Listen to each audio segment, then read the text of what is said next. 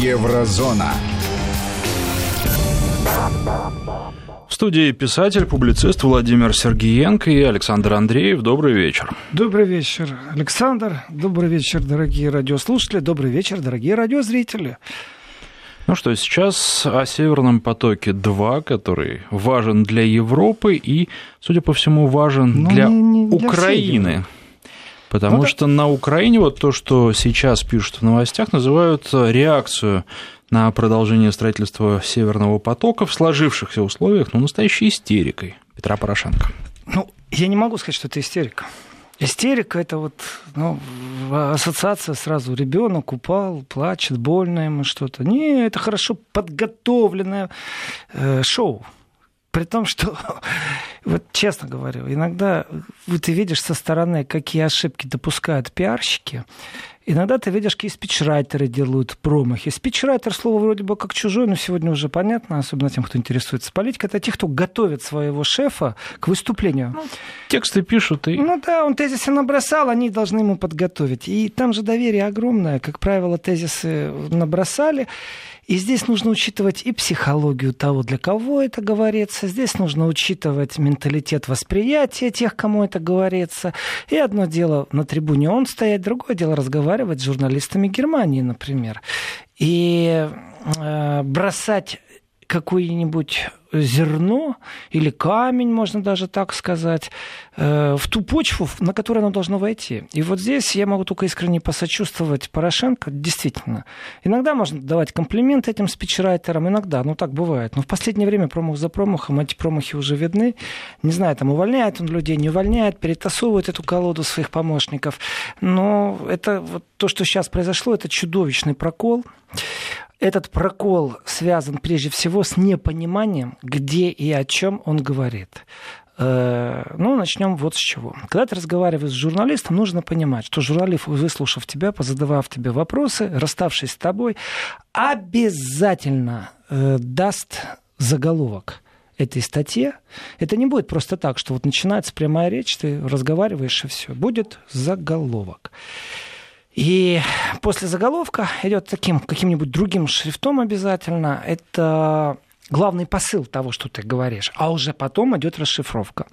Во-первых, это традиционно. Во-вторых, сегодня все имеют э, понимание, даже если не все читают, это как работает интернет. Огромное количество в интернете, они именно вот читают заголовок, и вот первые э, какие-то цифры, первые слова, первые буквы о том, что последует дальше. И вот в том, что последует дальше, иногда нет интереса, и, и новость не надо читать. Просто провернул, перевернул на следующую новость, она тебя больше интересует. И это очень важно, что в первых рядах стоит любого послания. И таким вот вещам, как встреча с журналистами Германии, понятно, что Порошенко не лично готовится. Понятно, что это была команда, которая готовила. Понятно, что есть основной посыл. Немцев зачастую Украина интересует только через призму Германии. Или же, как, э, пусть простит меня все государство вместе со всем народом за то, что я сейчас скажу, или как бездомная кошка, или как собачка, у которой лапы нет, оторвала мина. То есть ощущение того, что Германия действительно участвует в жизни Украины, у меня нет. Сочувствие, да, но это сочувствие очень ограничено. Э, Те бездомные на улице Германии, которые подходят регулярно в разных местах под магазином или не подходят, вы можете в банк идти, и вам бездомно открывает двери в надежде на то, что вы ему бросите копеечку какую-нибудь, а может быть и бумажку в виде э, 5 евро в знак благодарности. И его, ему бросают монетку, может Ну, быть, даже бумажку, он но может собрать что-то. домой к себе не приглашают. Нет, домой точно не приглашают, и телевизор не подарят, и большую купюру не дадут. Хотя и такие случаи бывали. И такое бывает. Но это же с точки зрения бездомного, ему же не нужно думать э, о том, как отреагирует общественность. Ему интересует только целевая аудитория. Его целевая аудитория в данный момент это тот, кто проходит мимо.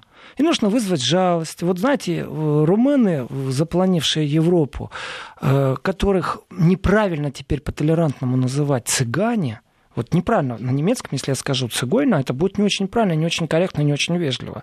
То есть есть другие варианты, там, как их правильно называть. И если сказать, что вот цыгане попрошайки, тем самым ты можешь нанести оскорбление цыганскому народу, который во время Второй мировой войны страдал так же, как и еврейский народ, и пошло и поехало. То есть забирают право вот сказать то, что думаешь. И когда говоришь цыгане попрошайки, и они так смотрят тебе в глаза, вот, э, ну, прям жалость вызывает. Или идут на плутовство и там пробуют изобразить себя коллег каких-то. Мы их не будем сравнивать с другими, которые поют, танцуют в театрах, выступают. Я имею в виду вот этих вот профессионалов уличных, которые из Румынии, которые имеют э, корни происхождения. Все, толерантнее я уже не могу выразиться. И, ну, они попрошайки, они уличные попрошайки. И вот путем своего внешнего вида, то, как они себя представляют, это плутовство на грани мошенничества, потому что вас вводят в заблуждение. И вас может проснуться та жилка сочувствия, которая на самом деле нужна другому человеку, который нуждается действительно, который попал в тяжелую жизненную ситуацию. И вот э, задачу, которую президент Украины поставил своей команде перед общением с немецким Берлином Моргенпост, скорее всего, была такая. Первое, нужно неразумным европейцам объяснить э, всю тяжесть положения, и они должны э, вот этот вот стакан, знаете, да, орудие труда, в принципе, это очень важная вещь. И одноразовый стаканчик, который в любом мусорнике можно найти, это и есть орудие труда, попрошаек на улице практически в 90%. Раз, два, пошел, нашел. Крышка от коробочки еще можно Крышка от коробочки. Ну, вот самый популярный это такой одноразовый стакан, и действительно шуток об этом много. И вот э, представьте себе, что президент страны э, сказал своим помощникам, значит, мне вот изобразите, пожалуйста, стакан, э, в который я буду просить попрошайничать. И он просит, и он попрошайничает, и пробует это аргументировать и вроде бы у него, может, и получается с его точки зрения. Но как можно допустить такой прокол? Объясняю, в чем прокол. Значит, Берлина Морган Пост опубликовала э, текст, в котором сообщает, что к великому к сожалению, наверное, э, я так скажу, немецкого читателя, э, что Порошенко критикует «Северный поток-2», и дальше она вынесла в заголовок вот именно то, что чуть-чуть таким более толстым шрифтом пишется, что те, кто поддерживают Северный поток-2, становятся соучастниками России в гибридной войне. Это же надо быть таким идиотом, чтобы своему президенту посоветовать, поехать в другое государство, объяснить, почему они должны ему по прошайке дать денег, или, по крайней мере, не мешать эти деньги заработать, как в данном случае, и начать с того, чтобы ну, оскорбить главу государства, и да, я сейчас заступаюсь за канцлера Германии Ангелу Первую, как, как я ее называю, Ангелу Меркель, э, за политиков, за всю державу, потому что догма, навязываемая президентом Украины, европейцам, в данном случае непосредственно немцам на немецком языке в Берлина Моргенпост, прозвучала. Дорогие мои, э, я вот такой хитрый, и я вам ставлю вилку. Ну, конем в шахматах. Вот собью либо одну фигуру, либо другую фигуру. Ну, в любом случае, что-то собью. Он говорит о том, что те, кто поддерживает Северный поток, они соучастники гибридной войне. Гибридная война – это территория Украины, понятно. А насчет соучастников, вот Ангела Меркель поддерживает Северный поток. И министр иностранных дел поддерживает. И много еще кто поддержит. Я сейчас пройдусь по списку, кто поддержит. Это очень интересно. И ты говоришь им, дорогой уважаемый президент, или недорогой и неуважаемый президент, э, о том, что э, те, кто вот поддерживают, те, в принципе, поддержат и войну. Ну, нельзя так бездарно подходить к вопросам в международной политике. Нельзя так бездарно общаться с немецким народом и пробовать немецкому народу рассказать, что у их политиков, э, в принципе, есть такая особая направленность. Стать соучастниками, ну, ли не подельники, прям, вот прям такие же преступники э, в гибридной войне. Там ни психология не пахнет, ни психология восприятия, там ничем не пахнет. Там, в принципе, пахнет только одним лозунгом каким-то. И в этом лозунге существует очередной посыл. Да, конечно, в конце статьи он объясняет, в чем дело. И вот здесь вот я вижу этот стакан, в который попрошайничают. Если вы сами ничего не даете, тонкий намек. Знаете, чувство вины мы у вас вызовем. Потому что если Украина потеряет 2 миллиарда из-за Северного потока, примерно так оцениваются э, расходы по потерям и украинского бюджета, то в этом контексте тогда и только тогда и тут вопрос, на кого ляжет груз потеря двух миллиардов? Вот сегодня из украинской экономики вытащили 2 миллиарда. Ну, Россия точно не проинвестирует этих 2 миллиарда и кредит не даст. Ну, не даст. Вот такие ситуации и Украина не возьмет, наверное. А, а что у нас остается? Прямолинейные кредиты. Ну, прямолинейные кредиты, понятно, есть Китай, ну, есть еще Международный валютный фонд, который четко ставит условия, по каким требованиям, что, как, какие реформы должны происходить. И уже дал, уже больше не даст второй раз. Э, и третий раз в этом году это бесполезно, и в следующем году. Там четкие правила. Значит, и прямолинейные э, просьбы э, кредитирования будут, конечно же, у Евросоюза и, может быть, у Германии. И в данном случае, смотрите, вот вы поддерживаете гибридную войну тем, что вы строите э, Северный поток-2, ну, поддержите, поддержите. А мы потеряли 2 миллиарда. Вы не хотите нам помочь? Это следующий вопрос, он просто прозрачный. А опять вызвать чувство вины у немцев не будет в данном случае чувства вины. Не будет. Уж больно тяжело этот Северный поток-2 дается. В Европе самой хватает э, скептиков, хватает тех, кто профессионально к этому вопросу подходит. Профессионально подойти к этому вопросу – это рассмотреть э, свод законов энергетического пакета, энергетической хартии Евросоюза, Еврозоны, это то, что действует. И там четко прописано, что можно, что нельзя, как Европа должна уходить или как Европа должна приближаться к своей энергетической независимости. И, конечно, э, Европарламент рассматривал и отдельные европарламентеры тоже это делали. И отдельные страны в виде Польши говорили э, не только на уровне популистском и вот тех э, консервативных, скажем, и ультра-ультра консервативных политиков, которые говорили практически, что это Молотов-Риббентроп номер два. Э, но, тем не менее, с точки зрения закона, рассмотрение, нарушает ли это хартию Европакета, все это провально, и Германия на прошлой неделе, получается так, что дала добро на э, Северный поток-2. И в этот момент ему бы лучше промолчать, я имею в виду сейчас Порошенко с его командой, потому что в таком контексте он атаковал непосредственно Ангелу Меркель. Меркель – это политик, который не забывает ничего, очень профессиональный аппаратчик и функционер. Я ее очень часто критикую, э, не стесняюсь этого, но я всегда говорю, что это безумно профессиональный аппаратчик и безумно профессиональный функционер. Она умеет это делать. И этот удар, эта подножка, которую сейчас Порошенко сделал, она ни о чем. Вот она ни о чем, она никуда не ведет. Но кроме Меркель в этой связке есть еще кое-кого, кого поставили под удар.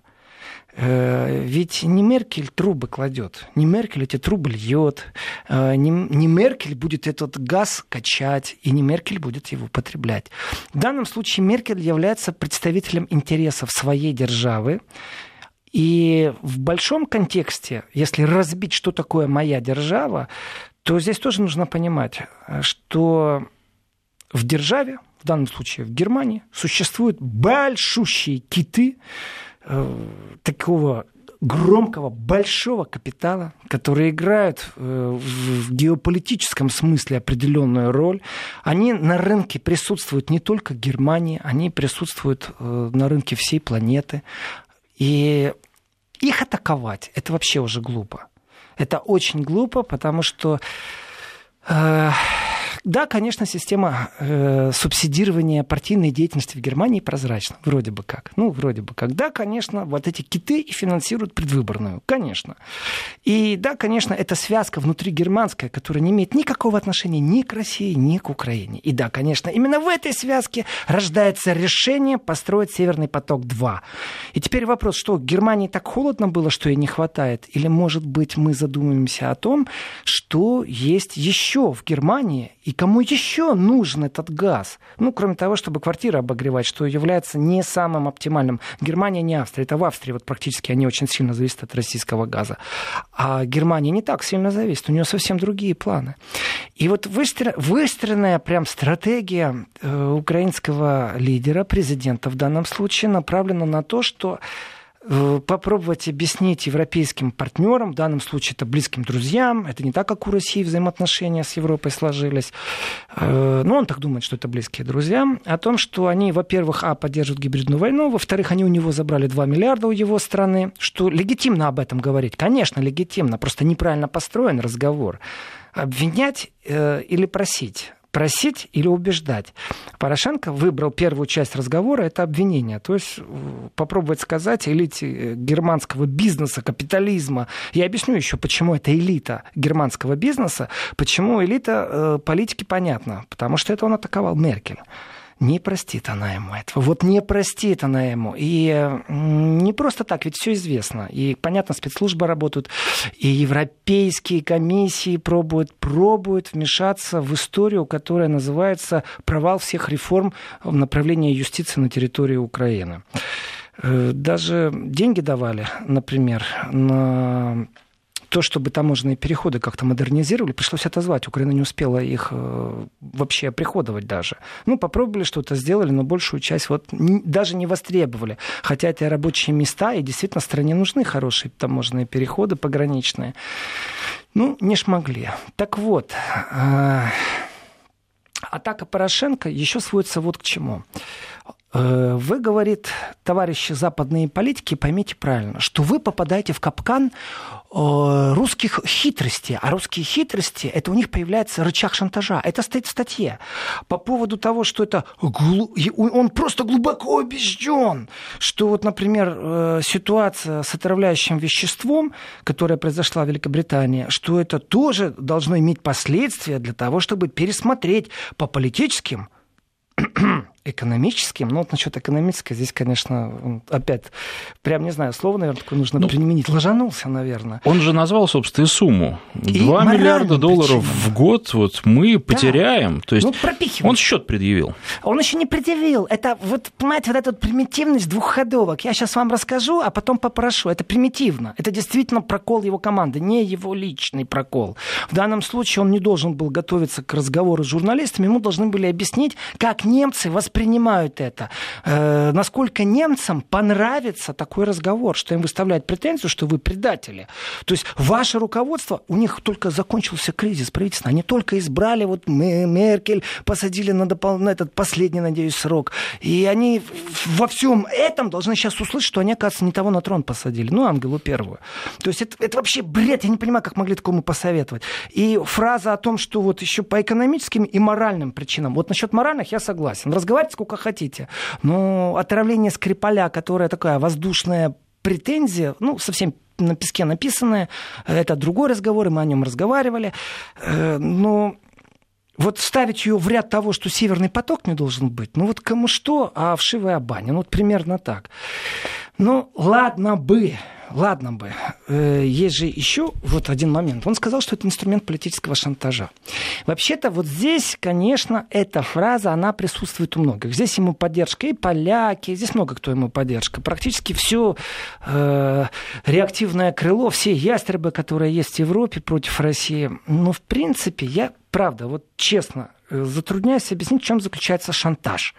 Вот если есть одна труба, и на этой трубе есть вход, этот вход находится где-то на территории России, и Россия э, эта труба идет через территорию Украины. Там аж два крана, вход-выход. И вдруг кто-то говорит, слушайте, вы знаете, мы построим еще одну трубу. Если вдруг там сбой, вы по этой трубе получите то, что вам нужно. Ну, звучит нормально. Тем самым мы вашу безопасность увеличиваем. Потому что завтра в Украине могут взорвать какие-то радикалы что-нибудь. А просто с Украиной рассоримся, потому что в Стокгольмском суде непонятно, кто кому денег должен. Украина радуется, что она выиграла. Россия, говорит, подает апелляцию, разрывает контракты. В принципе, ну, нету такого понятия, что Россия обязана через Украину этот трубопровод иметь, газопровод. Э, в принципе, в старые времена поддержка экономической экономики, я бы сказал, братская обязанность России. Сегодня в этой риторике э, есть другие абсолютно интонации. Тут больше нет разговора о поддержке экономики братской державы, а тут есть э, абсолютный протекционизм. Так нет, ну, шантаж, что уже был многократно, мы это видели, когда украинцы, когда они это могли, говорили, что а мы вам трубу перекроем при любом удобном случае. Они как раз этим шантажировали. Естественно, они боятся вот этих всех северных потоков, потому что они уже не могут перекрыть трубу, перекрывать просто нечего будет.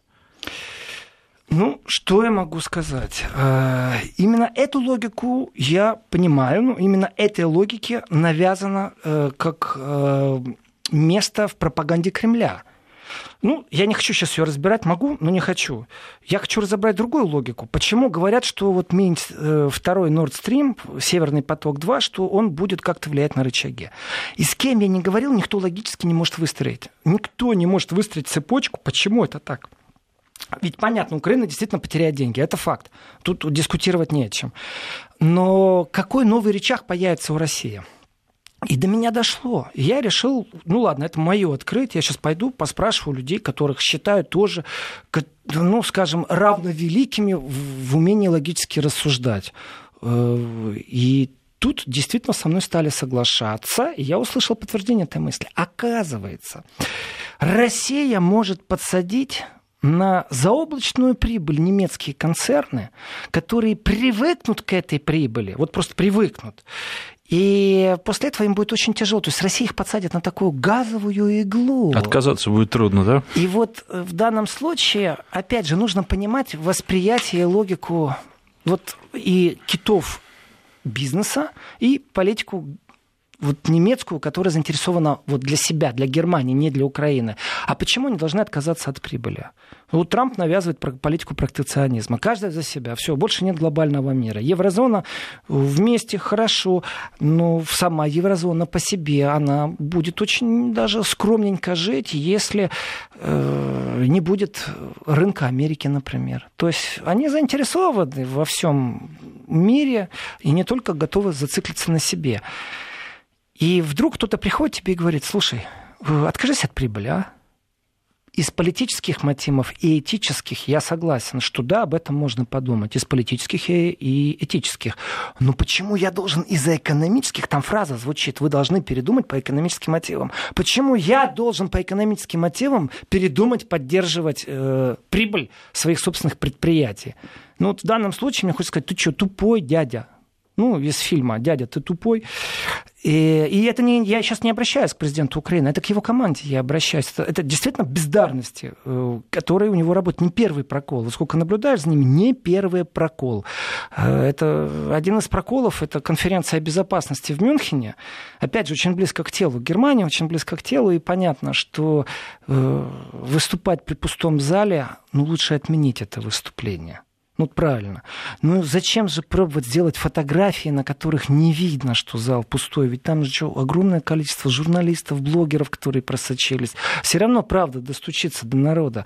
Но э, в крайнем случае, ну, сделать это выступление в университете, в рамках, на полях. Э, и в университете будет огромное количество студентов, аудитория не будет пустая. Будут задавать вопросы правильные, хорошие. Это, опять же, прокол команды. Это прокол команды. Э, не президент, он не должен такими вещами вещами заниматься. Э, и я бы еще обратил внимание, вот и хочу к этому вернуться, кого поставили в ряд э, с теми, кто поддерживает э, гибридную войну, кого Порошенко поставил, на кого он решил тяпнуть. Вот так я бы сказал. Вот по-другому не могу это сделать. Сколько у нас секунд осталось? Ну, сейчас всего 10. А, ну, значит, после паузы мы закончим. Единственное, что должен предупредить, сегодня только один час в эфире, поэтому давайте вопросы активней. Э, в крайнем случае не успею ответить. Значит, э, на выходных. Еврозона. 20 часов 33 минуты в Москве. Писатель-публицист Владимир Сергеенко и Александр Андреев. Тема Украины, Германии, выступление перед журналистами укра... э, немецкими Петра Порошенко. А, большое спасибо за корректировку Сергею из Раменского, который сказал, что точная фраза в фильме звучала «дядя, ты дурак». Ну, в моей интерпретации дядя ты тупой относится к команде президента Украины, который не понимает особенности работы с Западом. Обещал. Вот сейчас и проговорю и расскажу о том, кого еще попробовал он задеть. Значит, по Северному потоку-2 э, союзникам э, и партнером России является такая замечательная организация, как ЭОН. Что это за организация? ну, что я могу сказать? это одна из крупнейших, а может быть и самая крупнейшая энергетическая компания Федеративной Республики Германии по величине выручки активов. Повторяю, это крупнейшая энергетическая компания. У этой крупнейшей энергетической компании Германии между прочим, оборот аж 116 миллиардов евро. 116 миллиардов евро. Э, чистая прибыль за не помню, там, 15 год, 14 16 ну вот плюс-минус. Один раз была минус, минус 6 миллиардов, один раз была плюс полтора, но является очень важным и очень интересным это количество людей, которые работают. То есть рабочие места, которые за который несет ответственность фирма ЭОН. Это 56 тысяч, ну, плюс крючок, 56 с половиной тысяч э, человек. Э, в принципе, ну, что можно сказать? Если 56 тысяч э, людей, которые имеют рабочие места в Германии, вдруг начнут эти рабочие места как-то вот трястись там, или сокращать заработную плату, то, в принципе, к Украине это не будет иметь никакого отношения. Этот концерн, он имеет ответственность перед этими людьми, и это абсолютно внутригерманский процесс. Атаковать таких китов, ну, это глупо, во-первых, и уж публично уж точно. Эти люди не интересуются, ну как, интересуются, конечно, но насколько глубоко они интересуются, не уверен, что вот так вот совсем, если поставить их перед выбором, э, безработица, работа, интересует ли их э, вообще внешняя политика в данном случае, или их интересует наполнение холодильника. Вот глобально всегда, вот разговаривая с немцем, нужно понимать, его больше интересует Германия. Вот разговаривая с новозеландцем, может быть, э, его интересует больше Филиппины. Этого я не знаю. Насчет Германии знаю точно. А, что такое еще ЭОН, кроме того, что он участвует совместно э, в европейском, североевропейском газопроводе 2? Он присутствует во многих разных местах, в том числе и в Финляндии. Э, известно, что в Великобритании зеленые стали его троллить очень сильно, этот ЭОН. Ну, вроде больше еще неизвестно. Но я вам могу сказать, есть еще одна информация. Для этого нужно залезть глубоко в интернет, покопаться, кто сколько денег дал на предвыборную кампанию Меркель и посмотреть, сколько там дал и он. Для особо занудливых радиослушателей и радиозрителей это не составит большого труда. И регулярно ли дает и он? В принципе, нападать на руководство ООН и говорить о том, что они сопричастны и что они становятся соучастниками в гибридной войне, это маразм. Вот просто маразм. У меня другого нет описания. В принципе, можно съездить в Дюссельдорф, где у них штаб-квартира, и попробовать пообщаться э, с фирмой, которая ну, занимает в Германии 20 место среди немецких компаний и банков по мощности. Вот так вот. Это первая фирма, на которую напал Порошенко, не понимая, что он сделал. Вторая фирма – это Винтершаль тоже так э, интересная фирма. Это абсолютно на 100% Винтершаль, это на 100% э, дочерняя фирма БАСФ. Ну, Начнем с БАСФ. Что такое БАСФ? Э, БАСФ в старые времена это называлось Бадише Анилин und содофабрик. Вот так вот. Ну, на сегодняшний день, конечно, не сводится деятельность БАСФа к тому, что они производят анилин и соду. Название просто осталось э, в земле Рейнланд-Пфальц на юго-западе Германии. И вот тоже, чтобы понимать размах этой компании, то это примерно так. Смотрите, оборот 78 миллиардов евро, операционная прибыль 64 миллиарда. Это данные 2012 года, они уже давно вперед ушли. Чистая прибыль э, составила в 2012 году 5 миллиардов. Чистая прибыль 5 миллиардов. А, теперь очень просто. Число сотрудников больше 100 тысяч. Из них 33 тысячи живет в Людлихсхафене, где у них, конечно же, находится штаб-квартира. И а, БАСФ имеет 160 дочерних предприятий. Объясняю, как действует бизнес, э, очень коротко, это понятно. Если я участвую в каком-то, скажем, не очень стопроцентно уверенном деле, а, и вдруг будут убытки, конечно, я эти убытки гашу но ведь убытки могут быть непредсказуемые. Например, я участвую в создании двигателей мотора Volkswagen. Volkswagen сделал огромную выручку, а тут бах, приходит из США, из суда какой-нибудь провинциального, что Volkswagen должен заплатить пару миллиардов штрафа. Volkswagen выплачивает этот штраф и выставляет новый встречный иск тебе твоему предприятию, если ты огромное, сильно стоящее на ногах крепко предприятие, ты в принципе, можешь тоже проиграть и выплатишь этот миллиард Volkswagen. Какие существуют хитрости? Да очень простые. Я не буду, когда большое предприятие, вот напрямую с Volkswagen подписывать какой-то контракт. Я сделаю дочернее предприятие, которое мне принадлежит. Сделаю уставной фонд с ограниченной общественностью. И вот это дочернее предприятие с уставным фондом, например, в 10 миллионов евро, безумно огромный уставной фонд, будет отвечать перед Volkswagen за все, что происходит. И вот мы работаем, работаем, происходит точно такая же ситуация. Приходит из США штраф в размере 1 миллиарда, и этот штраф э, Volkswagen пробует перекинуть, например, на это предприятие. Я говорю, я банкрот, извините, пожалуйста, вот у нас уставной капитал 10 миллионов был, вот вы его и забирайте, и мы идем в процесс банкротства. Все. Тем самым большие киты империализма защищаются от всего подряд и на свете. Поэтому у БАСФа 160 э, дочерних предприятий. Притом они разбросаны по всему миру. Там Азия, Европа, Америка, где угодно. Значит, у БАСФа вообще-то, ну так, отношения со 170 странами мира. Ну, такое мелкое представительство в ООН, можно сказать, у них есть. И вот БАСФ не то, что они придумали э, предприятие и запустили у этого предприятия полную автономность э, по Северному потоку. Нет, в принципе, это э, дочерняя фирма Винтершаль, и именно дочерняя фирма участвует в Северном потоке-2. Но понятно, что это решение было принято не Винтершаль, вот мы такие сильные, хотя мы дочерние предприятия, за этим стоит БАСФ. Конечно, БАСФ не пострадает сильно, но тем не менее попробовать э, приписать такой фирме то, что она является соучастником в гибридной войне, это тоже нужно быть полностью безмозглым. Вот. Ну и просто для оценки, это дочерняя фирма Винтершаль которая, ну, оборот имеет совсем скромный, 12 э, там, с половиной, может быть, больше миллиардов, сейчас, может быть, 13. Число сотрудников 2000, и, в принципе, это ну, так вот скромно вроде бы звучит, просто у нее там 80 миллиардов оборот, а здесь 12 миллиардов.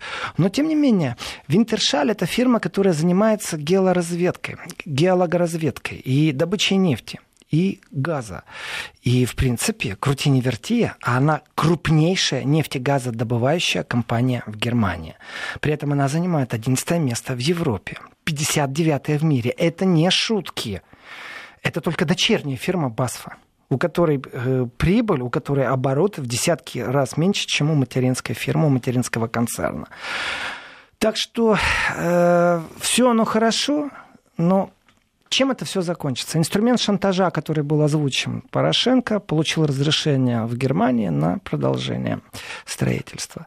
Будет ли это строительство как-то дальше иметь препятствия и дальше сталкиваться с трудностями э, европейской бюрократии или европейской машины правосудия мне Порошенко в данной ситуации больше не интересно. Он, он сказал и сказал, это вообще такая функция Украины, она не понимает, что ее зачастую принимают как страну попрошайку.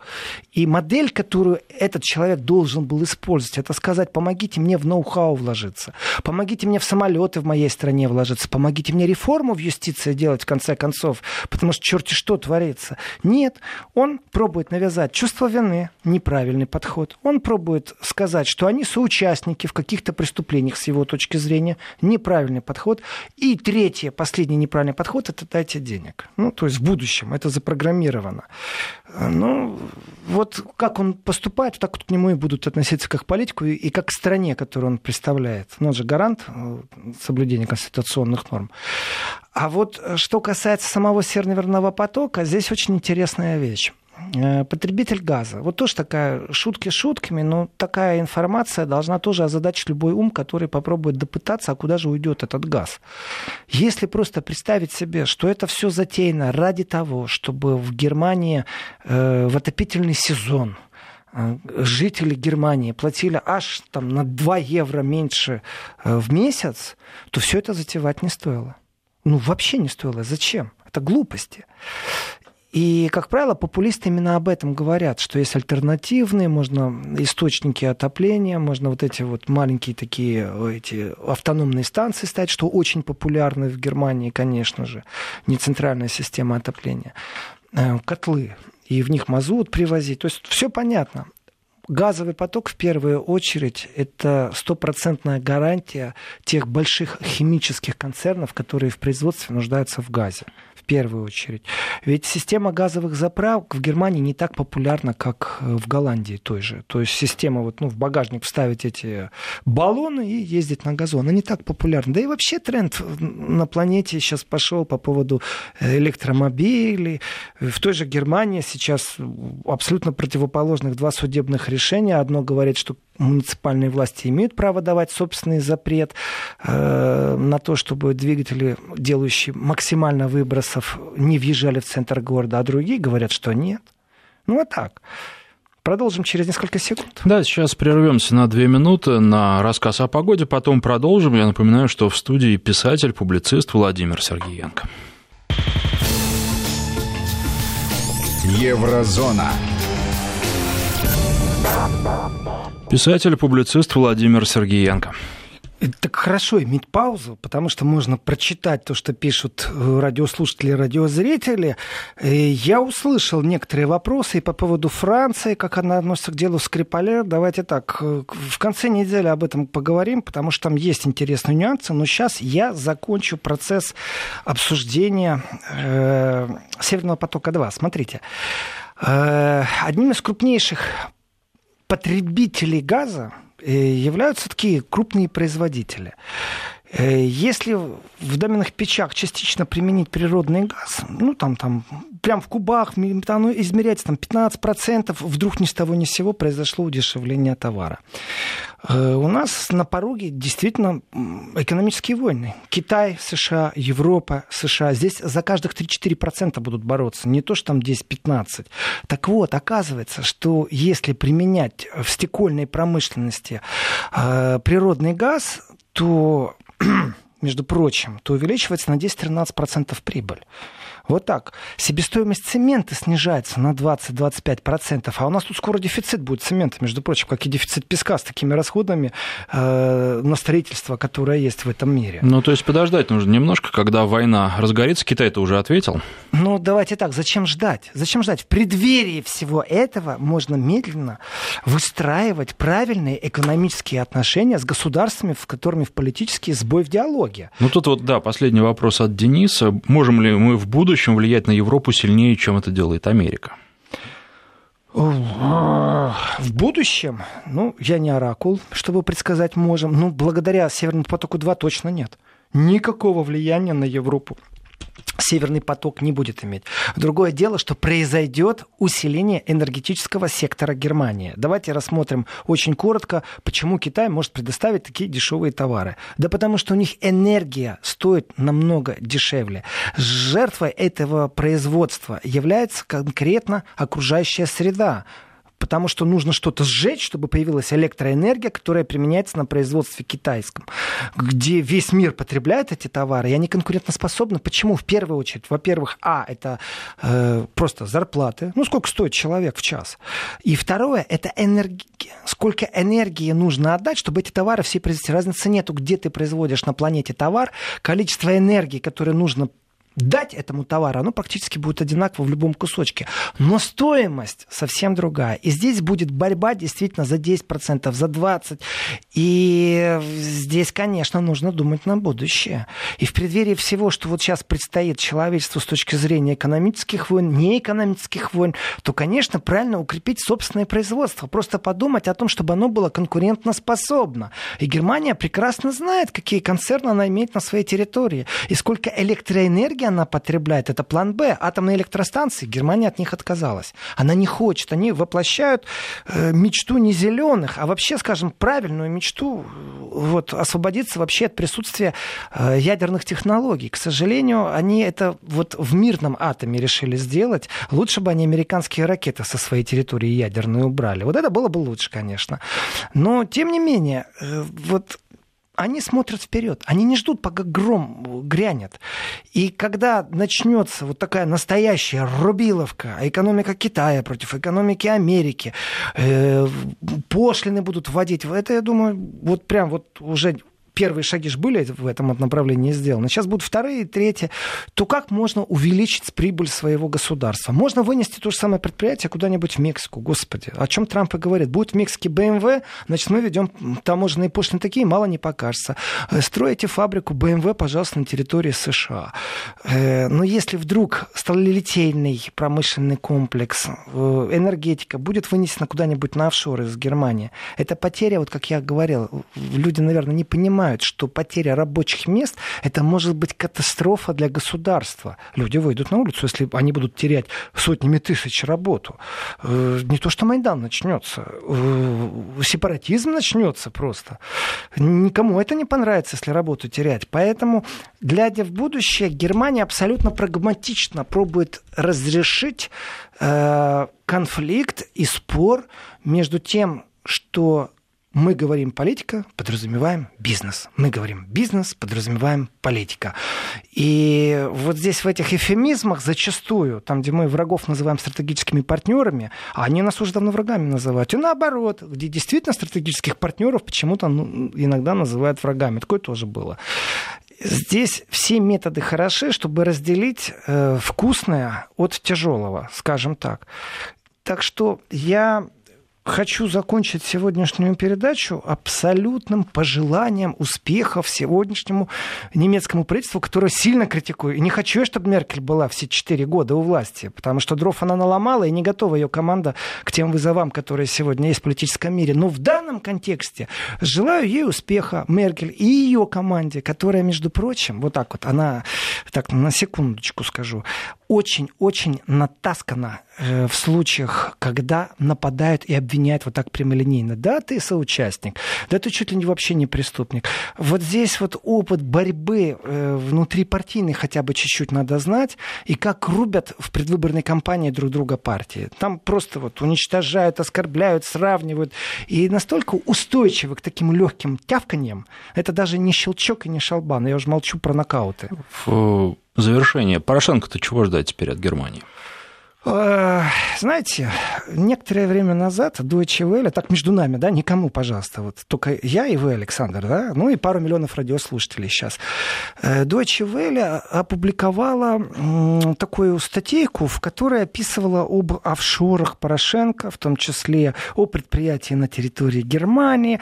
Э, они ему легко намекнули, в принципе. Будешь умничать, мы еще что-нибудь опубликуем. Жду с нетерпением, когда опубликуют в Deutsche Welle, практически в государственной структуре новостной, э, что-нибудь такое, что потом прокуратура на территории Германии, э, Украины, вот оговорился по Фрейду, задумается о возбуждении по статье «Уход от налогов». Но если это не сделает прокуратура Германии, э, Украины, Украина. опять оговорился, то сделает прокуратура Германии, потому что предприятие это находится на территории Германии. Если оно хитро уходит от налогов, это проблема Германии и германской налоговой системы. Вот здесь я жду следующий ход. Немцы очень хитро начинают бить именно с точки зрения налогов. Это их опыт. Уважение им за это. Писатель-публицист Владимир Сергеенко.